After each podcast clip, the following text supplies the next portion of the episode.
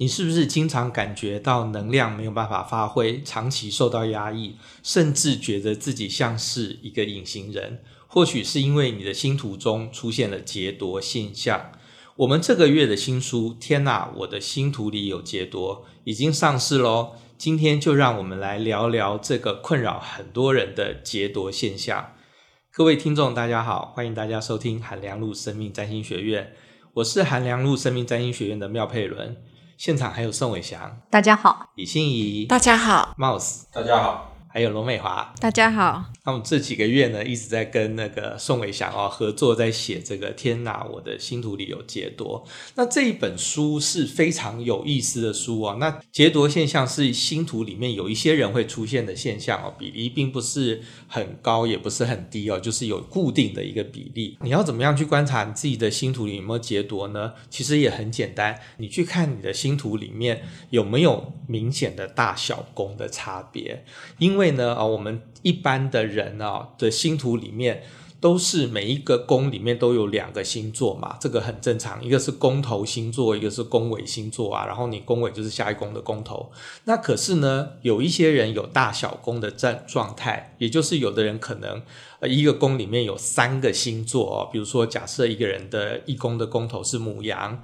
然后呢，金牛包在中间，然后呢，双子在尾巴，那这个就是金牛就被包在中间，这个就是所谓的劫夺现象啊。那所以说，各位听众，如果说你的星图里面呢，你发现说啊，我有很明显的大小宫的状态，那这个就是一个劫夺现象。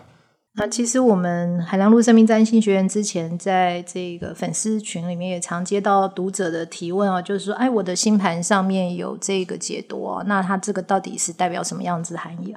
然后，因为在这个市面上面关于劫夺的这个资讯很少，可是呢，这方面相关的问题我们又经年累月的收到，所以也因此就促成了这一本书出版的一个原因。另外一个原因也是因为，当然我自己本身的星盘上面呢也是有劫夺的。那你假如不知道怎么样判断自己的星盘上面是不是有劫夺，像之前我们妙佩伦曾经提出过一个很简单的方法，就是假如说你们有我们。呃，看过我们海良路生命占星学院出版的上升星座啊，它通常都会从一宫母羊、二宫金牛这样子一个宫位对应一个星座这样子走下去，跟你聊你的每一个宫位对应每个星座的特殊现象，或者是说一些基本人格特质。可是，假如你在看你的上升星座，举例来说，你的上升假如说是上升双子啊，然后呢，你在看的时候，哎，结果你发现你虽然是上升双子，可是你的二宫居然不是跟书上写的一样，反而你的二宫。变成是一个上升狮子，那我们书上写的是上升巨蟹，那这个时候就代表了你的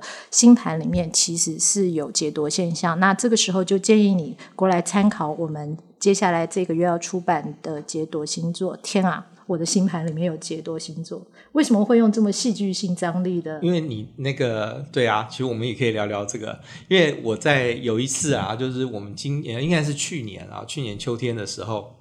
我每个月都会，呃，就各位听众可能知道说我们南瓜都有开课嘛，啊、那我就有一次就反正跟宋伟翔聊天啊，说那我开个课吧。那呃，开一个跟劫夺有关的课，因为宋伟祥就是劫夺的大师，他星图里面就很多劫夺啊。那结果呢，宋伟祥就丢给我一个课的名称，叫做“天哪，我的星图里有劫夺”。然后呢，我一看就惊为天人，因为他非常的不像正常的课。然后那个课也是哦，就是因为我就因为我平常都会去修改宋伟祥的。的那个丢回来课，因为宋伟祥是双鱼座，所以他的那个课有时候很奇想哦。然后呢，我就会发挥处女座的那种功能，把它修得很像那种很规矩的课。但是可是呢，他丢给这个天呐，我星图里有劫夺，说那个他就那种，我就有感觉到说，以前我在上上升星座的时候啊。的那个同学们啊，就是刚才宋伟祥讲的嘛，啊，就是说我在上说啊，比如说上升母羊、一宫母羊、二宫金牛、三宫双子，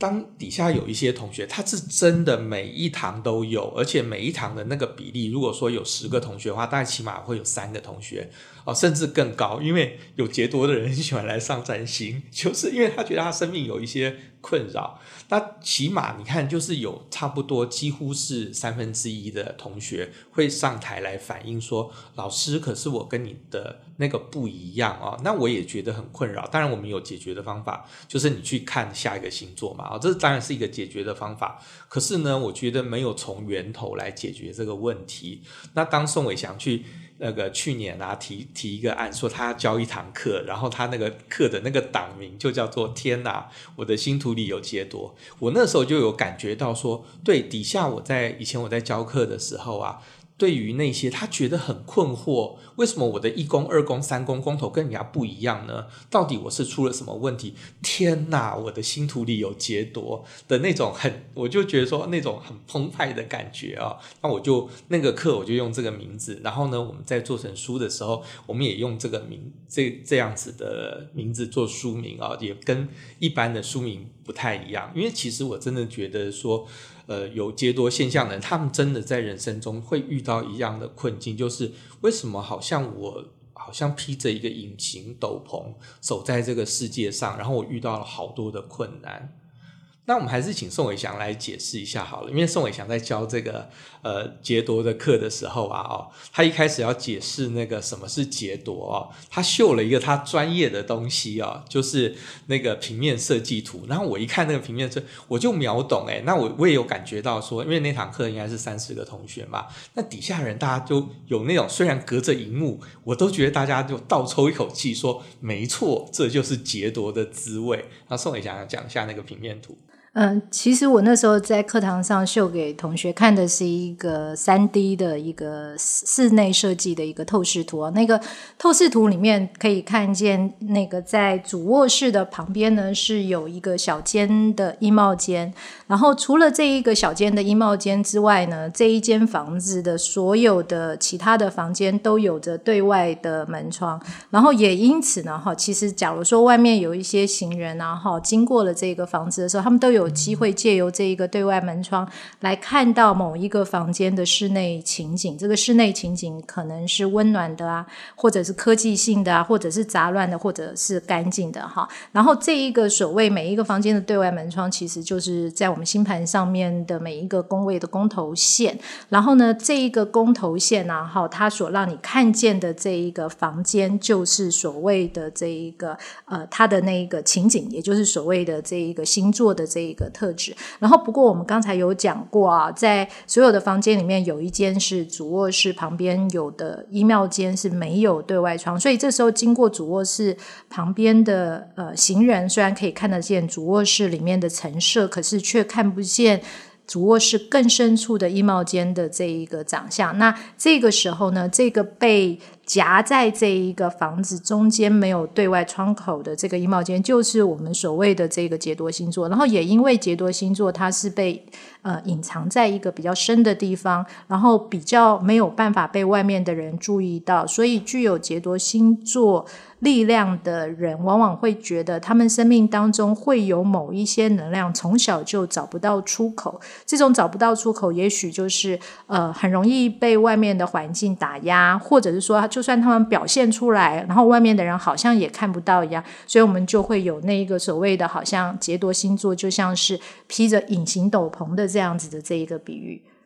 我们今天这个录音也非常的劫夺，因为我们刚在录音的过程呢，首先是我迟到，而且呢迟到的非常的离谱啊。然后呢，我们在录音的过程之中呢，也疑似讲了一些宇宙不想让我们被播出去的东西，就没有遇到啊。这种跌跌撞撞的这种隐形斗篷啊，其实就非常的。呃符合我们今今天的主题哦，就是呢，我们有一些东西哦，因为一些客观环境的关系被盖住了。那我们刚才宋伟祥有讲啊，就是我们每一个房间，我们的十二个宫位，就像我们十二个房间，它都有宫头跟宫尾，对不对啊？那所以说呢，我们一般而言呢，都是啊都不会有什么东西被包住。可是劫夺星座的话，你就中间有一个星座跟它对面，因为它是两两成对啊，它就会哦两个成对的东西。被包住啊，那比如说像宋伟祥啊，宋伟祥他一宫的宫头是宝瓶，中间包了一个双鱼，然后呢，还有一个母羊，所以说它的那个双鱼被夹在中间。好，这个就是所谓的劫夺星座的概念。那大家有没有想过说，如果说你的劫夺星座里面有行星呢？那这颗行星也就连同的被劫夺啦。那这个的概念是什么呢？就像说我们我们行星在宫位的时候，就说啊，你比如说你一宫有一颗太阳哦，二宫有一颗水星，它就有点像是客厅。你的一宫这个客厅里面有一个太阳这个人，那二宫的主卧室有一个啊月呃水星这个人，那外边的人经过。一宫的时候就会跟一宫的太阳挥挥手，然后经过二宫就跟水星二宫里面的水星挥挥手嘛，因为它有对外门窗。可是大家如果想要说，诶，那如果说我的一宫里面有一个衣帽间，它没有对外窗，然后呢里面有一颗行星，里面有个角色在里面，有个太阳在里面，外面的人经过一宫的时候，他根本没有看到这个夹层里面的这个劫夺里面的星座里面还有一颗太阳，他就走过去了。所以长期之下，这个被包在呃夹层屋中间的这个行星啊、呃，这个星座，它如果里面甚至有行星的话，它就变成长期的不被看见了啊、那是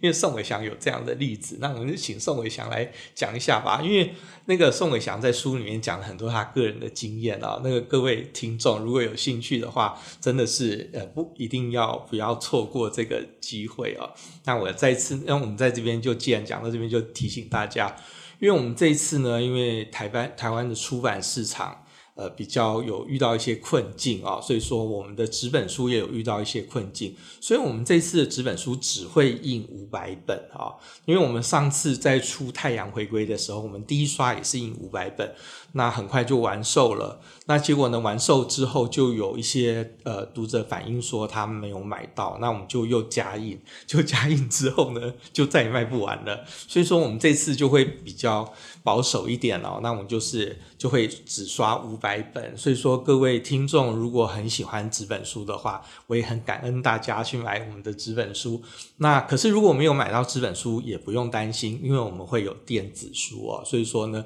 这提醒大家。好，那宋伟祥来讲讲你的那个劫夺太阳双鱼哦，在你的一路走来遇到了多少的一些非常双鱼的事件，又非常不双鱼，因为劫夺它是一个很特别的状况，它会让你又很。这个星座又很不这个星座，对，这个真的是很难描绘，所以一定要听故事，可能才比较容易明白啊。那我自己是上升宝瓶，宝瓶的后面一个星座是双鱼，双鱼被劫夺，我的太阳也落在双鱼座里面。太阳代表了人生的理想、目标跟志向啊，然后也代表了自己的这一个心智的力量跟意志的这一个呃坚持度。那像我自己的这一个太阳被劫夺，所以。呃，在所谓的人生目标的道路上面呢，哈，就经验了许多次的这一个目标的转弯哦。最小的时候是在我还念幼稚园的时候，那个时候爸爸为了要让我们获得比较好的教育啊，那个时候就帮我那个跨区哈，那个报名了一个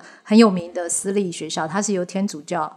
团体办的，所以那时候帮我们上课的时候都是修女啊。我们那个时候在幼稚园唱唱歌都唱圣歌，然后接着呢，我就因为念了这一个天主教的幼稚园，顺理成章不用抽签就直升了这一个他同样一个团体所办的这一个天主教的小学。然后进了这个小学了以后呢，还是经常有机会在上课的时候是由修女姐姐们哈过来跟我们这一个讲圣经上面的故事啊哈，然后并且呢。带带领我们这个祈祷啊，唱唱圣歌，所以我在小学四年级的时候呢，就立下了我人生的第一个志向，就是我希望我能够受洗啊，然后以后能够成为一个这个职业的这个修女。当我把这件事情回家告诉我爸之后呢，我爸就整个大抓狂啊。那大家知道太阳也代表了父亲，然后他就马上。好，就否认了，反对了我这样子的这一个志向，而且马上就跑到我们的学校去闹，要求我们学校要减少对于小孩子的这个宗教性的这这种教育，然后，避免荼毒小孩子纯洁善良的心灵这样子。然后到了这个国中的时候呢，那个时候那个我我的父亲又因为这个音乐班的师资是比较好的，所以他就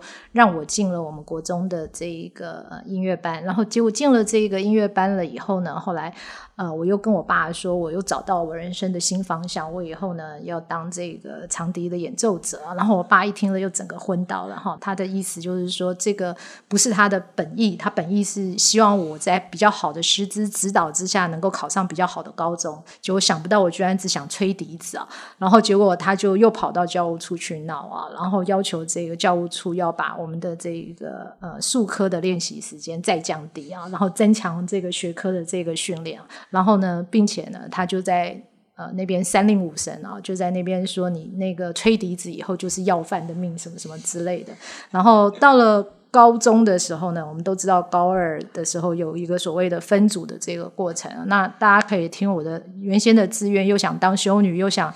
当这一个吹长笛的，大家就知道我一定会对理科很不擅长，也很没有兴趣啊。然后我自己也真的就是在选填分组的时候，我选了这一个文组啊，结果被我爸知道了以后，我爸又气到这一个呃送医院啊，然后就在医院里面住了一个礼拜，然后就在。呃，那个时候我们我们家里面就对我强迫施压，也也不能说强迫，就是一种软性，就是你爸爸都已经病成这个样子了，你就不能够退让一点，你爸都是为你好，什么之类的。然后我后来就只好在这一个柔软的太阳双鱼又被劫夺的这种状况之下，就摸摸鼻子，又从这个教务处拿回了我的这个选填志愿卡，然后把它从这个文组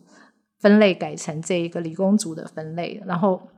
所以我的人生的所有的志愿就这样子在不同的年龄层上，哈，一层一层的，因为我的太阳被劫夺，然后一次一次的又发生了这一个所谓的有志不能伸的种种的戏剧张力事件。其实这一种就是你自己本身的某一种能量啊，哈，不受到环境的尊重，或者容易被环境排斥阻挡，或者容易被环境漠视。可是，一旦哪一天你爆发的时候，你可能又会意识到它会以一种戏剧性的能量呈现。所以我们才把这一个不管。书籍或课程的名字都以这种比较戏剧性的方式来呈现，叫做“天哪，我的星盘上有解夺星座”。它的确是在对外的时候会让让人感觉到蛮困扰的哦。其实，在我们现场啊，哈，呃，现在总共五位，对，里面就有三位都是有劫夺的能量的。那像美华，她也是有劫夺。那要不要换美华来跟我们聊一下她的劫夺经验？我的解读啊，我的解读就是呃狮子宝瓶，然后是八宫跟二宫。刚刚在听那个佩伦跟伟翔在描述解释。劫夺宫现象的时候，我就会心里一直在验证我过去的人生然后发展，我就觉得很好笑，因为刚刚那个佩伦有讲形容说那个劫夺就像夹层屋，哎，我年那个青少年时代还真的住在夹层的里面这样子，真的啊，就是那个哈利波特的，对，就是在夹层站起来的那种小空间里面这样子。就是就是我我们家比较传统，就是成长过程当中，然后所以他比较不鼓励发展那个个体性或是创造力，就是只要小孩听话，然后按照爸妈安排的路去走就好了。所以呃，就是对于是这一块宝瓶这一块是很难，就是没有发展过，一直到长大之后才突然发现哇，世界很大，然后可以尽尽情的做自己。那我以前会以为那是，比如说我的凯龙星在四宫的影响啊，或是那个。呃，隐形斗篷被遮掉的那个被看没有被看见的部分是海王星在十二宫的影响啊，对。但是开始认真认识劫夺宫之后，才发现哇，它的那个影响力还真的不容忽视，还真的蛮蛮有意思的。就是我突然有一个新的角度可以再去看我的星盘这样子。而且美华刚好它是狮子宝瓶被劫夺。嗯然后他的狮子宝瓶被劫夺，那个宫位的宫头是巨蟹跟摩羯。那大家都知道巨蟹跟摩羯很保守，所以像他的家庭状况就跟我们的家庭状况是比较不一样。我是呃，我的是这一个双鱼跟处女被劫夺，然后狮子跟宝瓶在宫头，所以我们家里面是那一种压霸的强强势的强人政治。然后的那一种家庭，可是像刚才听美华，就是他们家是一种比较保守的、嗯、比较压抑的传统传统路线的这一种。因为我在看这个，我收到那个，就是我在开始整理宋伟祥的这个劫夺的这个资料的时候，身为一个也是占星老师啊，可是是完全没有解脱的占星老师，那我就有一个很奇妙的感觉，因为我跟宋伟祥就有一个很强烈的对比嘛，因为我们就星图很类似，然后有很多的，可是有很多的相反啊。当我在看这个宋伟祥讲这个劫夺的时候，我就忽然有个很强的领悟，就是呢，劫夺它。他不违反星座跟宫位的原理，可是他做了一个很奇怪的 twist，然后呢，他让这个 twist 啊，这个转折啊，让这个让他的这个星图变得非常的强烈啊。所以说我在解呃星图的时候，以后各位同学啊，我知道呃不是各位同学，各位听众，那我知道很多听众的能力解盘能力都不错啊。那所以说呢，我们这个。劫夺现象啊，它其实不会妨碍你之前学的东西，可是呢，它变成一个好像大火加辣，对不对？比如说，我们还是同样一锅葱爆牛肉，它还是葱爆牛肉，可是它是一个加辣的葱爆牛肉。那我刚才宋伟祥这个故事啊，就是大家各位同学，我们现在呃各位听众，我们现在来回到占星的原理。你看他像刚讲的那个故事啊，首先呢，他是太阳双鱼。所以说呢，他的爸爸送他去去修道院，去天主教，这个这种事情就很双鱼吧，对不对？像我，我是太阳处女啊，我爸压根不会想要去送我去任何跟宗教有关的地方。然后呢，他爸爸送他去音乐班，这个也很双鱼吧。然后呢，当那个宋伟祥填志愿不填那个分组不符合爸爸的选项的时候，爸爸马上就生病。哦，这件事情也非常的太阳双鱼啊，因为我们说双鱼的同情心跟怜悯心，有时候是建立于对于父亲的同情，对不对啊？那么你为什么会同情父亲呢？就是父亲身体不好嘛。可是呢，你有没有发现，各位听众听到这边已经发现了，他的那个因为是被劫夺的，所以他的太阳双鱼通通都有一个转弯，说爸爸送他去呃天主教的。的呃小学跟幼稚园，就是因为说哦，因为学期比较好，那反而呢上太多的那个灵性的课，他爸爸还抓狂，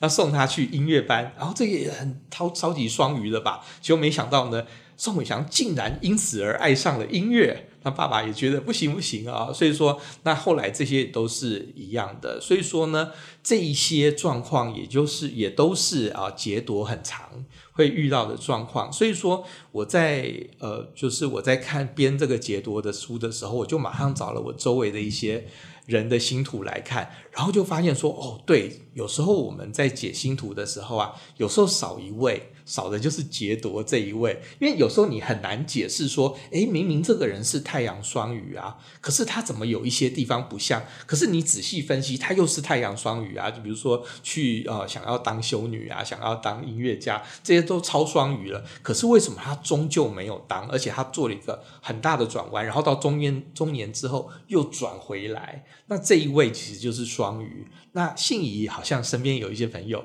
有一些这种对照，对不对？因为我自己也是没有解读的人，但是我觉得就是占星学一个有趣的点就是。你去比较有跟没有这件事情是好玩的，或者是说可以更让你理解那个现象是什么？因为像我就认识一对姐妹，然后这对姐妹她们的一宫都非常的强，都有呃个人行星太阳、金星、水星都在一宫，然后姐姐的部分甚至还多了一个木星。那姐姐她就是一个一宫被劫夺的人，她是上升宝瓶，然后她整个双鱼星群就是太阳、水星、金星、木星、双鱼，整个被劫夺在一宫。那妹妹她是。没有解脱的人，所以你在跟这对姐妹相处的时候，你就可以很清楚的感觉到妹妹在表达自己跟表现自己是一个流畅无阻碍的状态，但是姐姐这边就会感觉说，她好像有很多的保留，或者是说有很多的逃避，甚至她对于。妹妹她的那个自信是浑然天成，但是姐姐你可以明显感觉到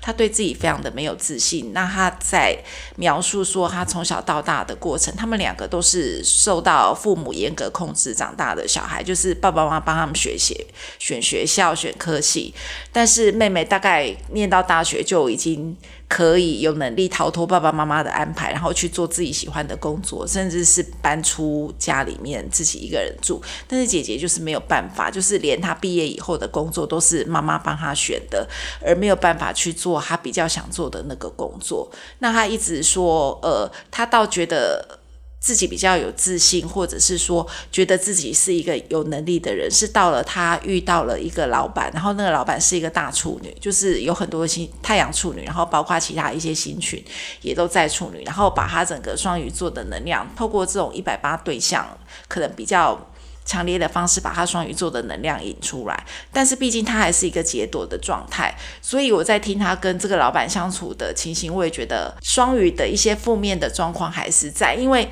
他一开始是员工，然后因为他们公司是一家新创公司，所以就是要努力撑下去的过程就是。可能有好几次的增资，然后他从一开始的员工变成股东，就回去求他爸爸帮他增资这家公司。然后爸爸也觉得，爸爸自己也是开公司的人，就觉得这个公司好像不太 OK。但是女儿很坚定，基本上女儿就这个双鱼被劫夺的女生，就完全被处女老板的能量引过去了。然后我听他工作的工时也非常的长，就是长到我非常惊讶，就是他可能回家只能睡六小时，然后又出去上班了这样子的状态。所以。当然，你提醒他，他还是要必须透过他的自己的一些体验，或者是说自己的一些比较辛苦受苦的那个部分，才有办法慢慢的又去重建他自己。所以，这个我觉得也是一个劫夺的工位的人可能必须要面对的一些挑战。因为我们说到劫夺哦，大家可能会有一个负面的观感，觉得说劫夺是一个一个问题啊，因为说好像说劫夺。呃，你好像就是星图里面有这样的需要去处理，可是其实星劫夺它只是一个现象，它不见就好像说有人鼻子比较高，有人鼻子比较比较矮嘛，有人眼眼眼睛比较近，有人眼睛比较远啊，它当然会在日常生活中造成一些困扰，可是其实。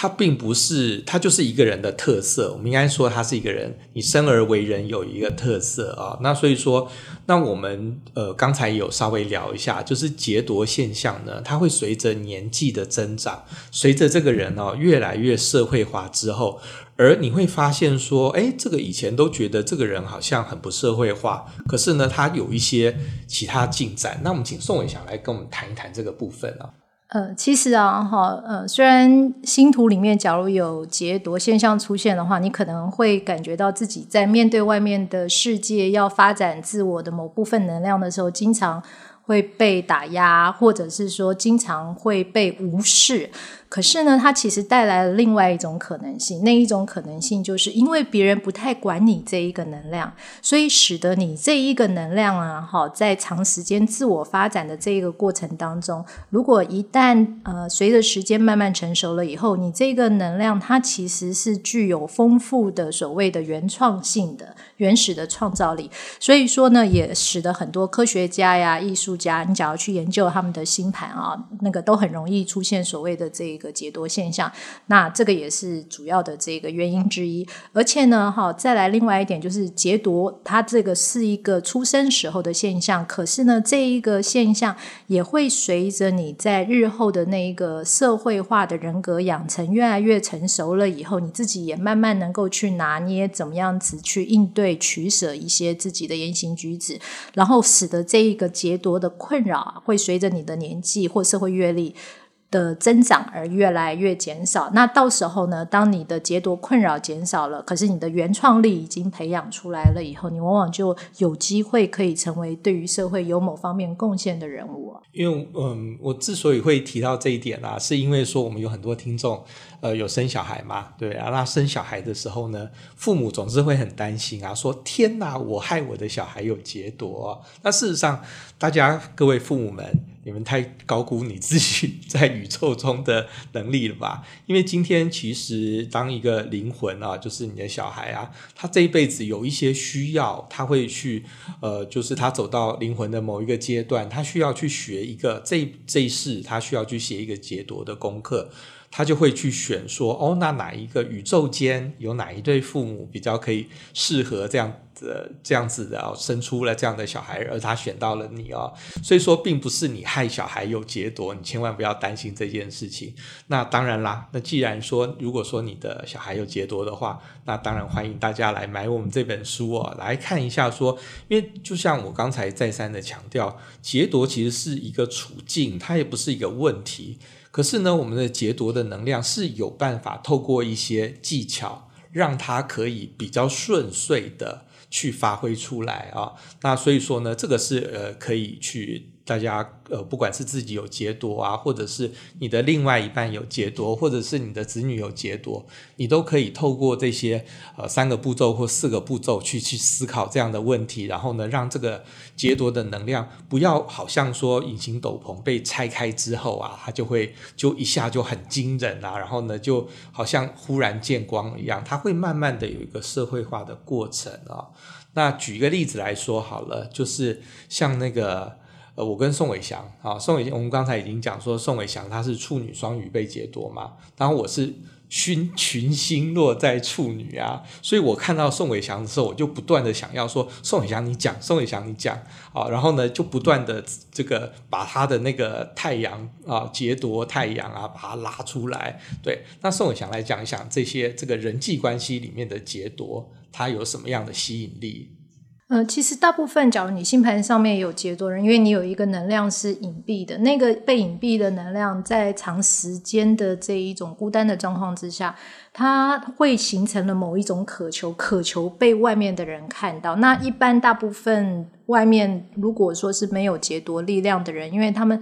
呃，比较看不到你的这一个能这个能量哦，然后所以你就会觉得跟他们在一起相处的时候，会有一种相处适应上面的困难。可是今天举例来说，假如说你是呃，好比你是金牛跟天蝎被劫夺了，结果你碰到一个人，那个人可能他是有很多的星星是在天蝎，或很多星星是在金牛的时候，那这个时候呢，这一个人虽然他。呃的天蝎或者是金牛没有被劫夺，可是他看得到你的那一个别人看不到的能量，那这个时候你们可能之间就会形成了一种比较强的一种所谓的精神上面的这一种吸引力，甚至于这因为劫夺其实是一个很灵魂性的东西啊。那我这样讲可能大家不太能够理解，所以我要举一个例子。举例来说，像我是一个太阳被劫夺，所以我平常是绝对打死我，我不会站在别人的前面去做任何事情，就是我一定是走在人群的最后面，我从来都不会。会去上台去做任何展现自己的事情，可是在，在诶，我记得是一九九二年的时候，对，那个时候我居然在学校看到一个告示，然后那个时候我说真的，我刚失恋，然后我在一个失恋的非常沮丧的状况之下，我只想着说我要做一个，从今天开始我要做一个与众不同的自己，我就看到那个告示，就是学生会在征求这一个新鲜人职业的男女主持人，然后我这一个太阳被劫夺的人，就因此就决定我要做一个。完全自己不会去做的事情，我居然就去报名参加了这个主持人甄选，然后在一路上甄选到了最后，我就因我就因为呃这样的原因，到最后就跟这一个妙佩伦就配成了男女主持人，然后就成就了我我的这一个双鱼被劫夺跟群星在处女的妙佩伦的这一种。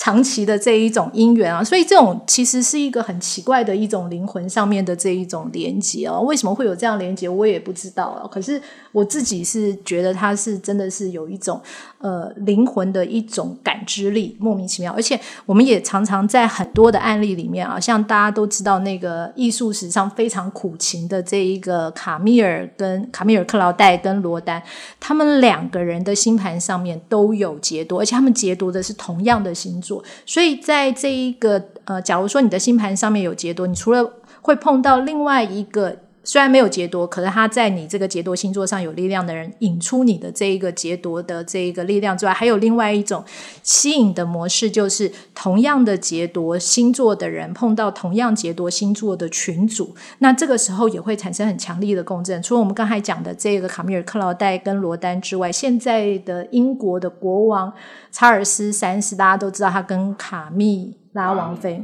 王后，我们在那个写稿子的时候呢，她也是王妃。结果呢，我们在最后的二教的时候，她登基了。所以我在那个写一教的时候，她也是王妃。然后我们就，我就整本就是这样写，说啊，戴安娜王妃，然后卡蜜拉王妃。结果呢，我在看二教稿的时候，我忽然醒过来，不对，她升官了。他登基了，他现在已经不是王妃，他是王后。所以，而且我们那个国王地方都是对的，就是国，因为我们都很意识到说查尔斯当国王，所以说我们本来那个草稿的时候是查尔斯王子。结果呢，哈，他在一教稿的时候，我就一直到很后面二教三教，我才忽然意识到不对，现在卡蜜拉也是王，也是王后。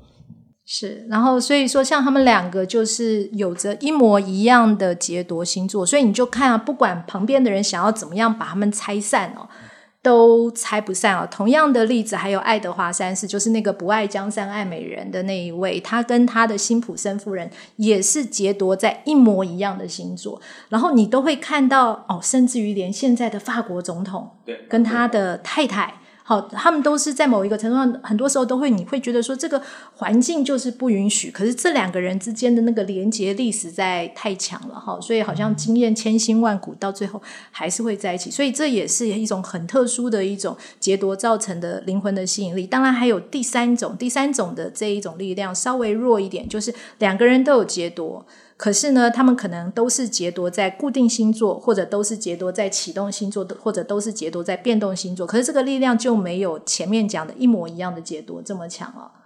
因为我们最在生活中最可见的，就或者是说最容易感受到的。就是一个星座被劫夺，然后群星跟就是你另外一个人群星落在他被劫夺的星座嘛啊，那这个是最常见。因为我跟那个宋伟祥是一百八十度啦，所以说呢，我那个时候就有感觉到说，我不断的不知道为什么就一直在去逼我这个 partner 做一些很奇怪的事。那我们去那个说要主持主持当当主持人嘛，然后新西兰资源主持人的时候，我就马上提出一个 idea，说那我们去租礼服好了，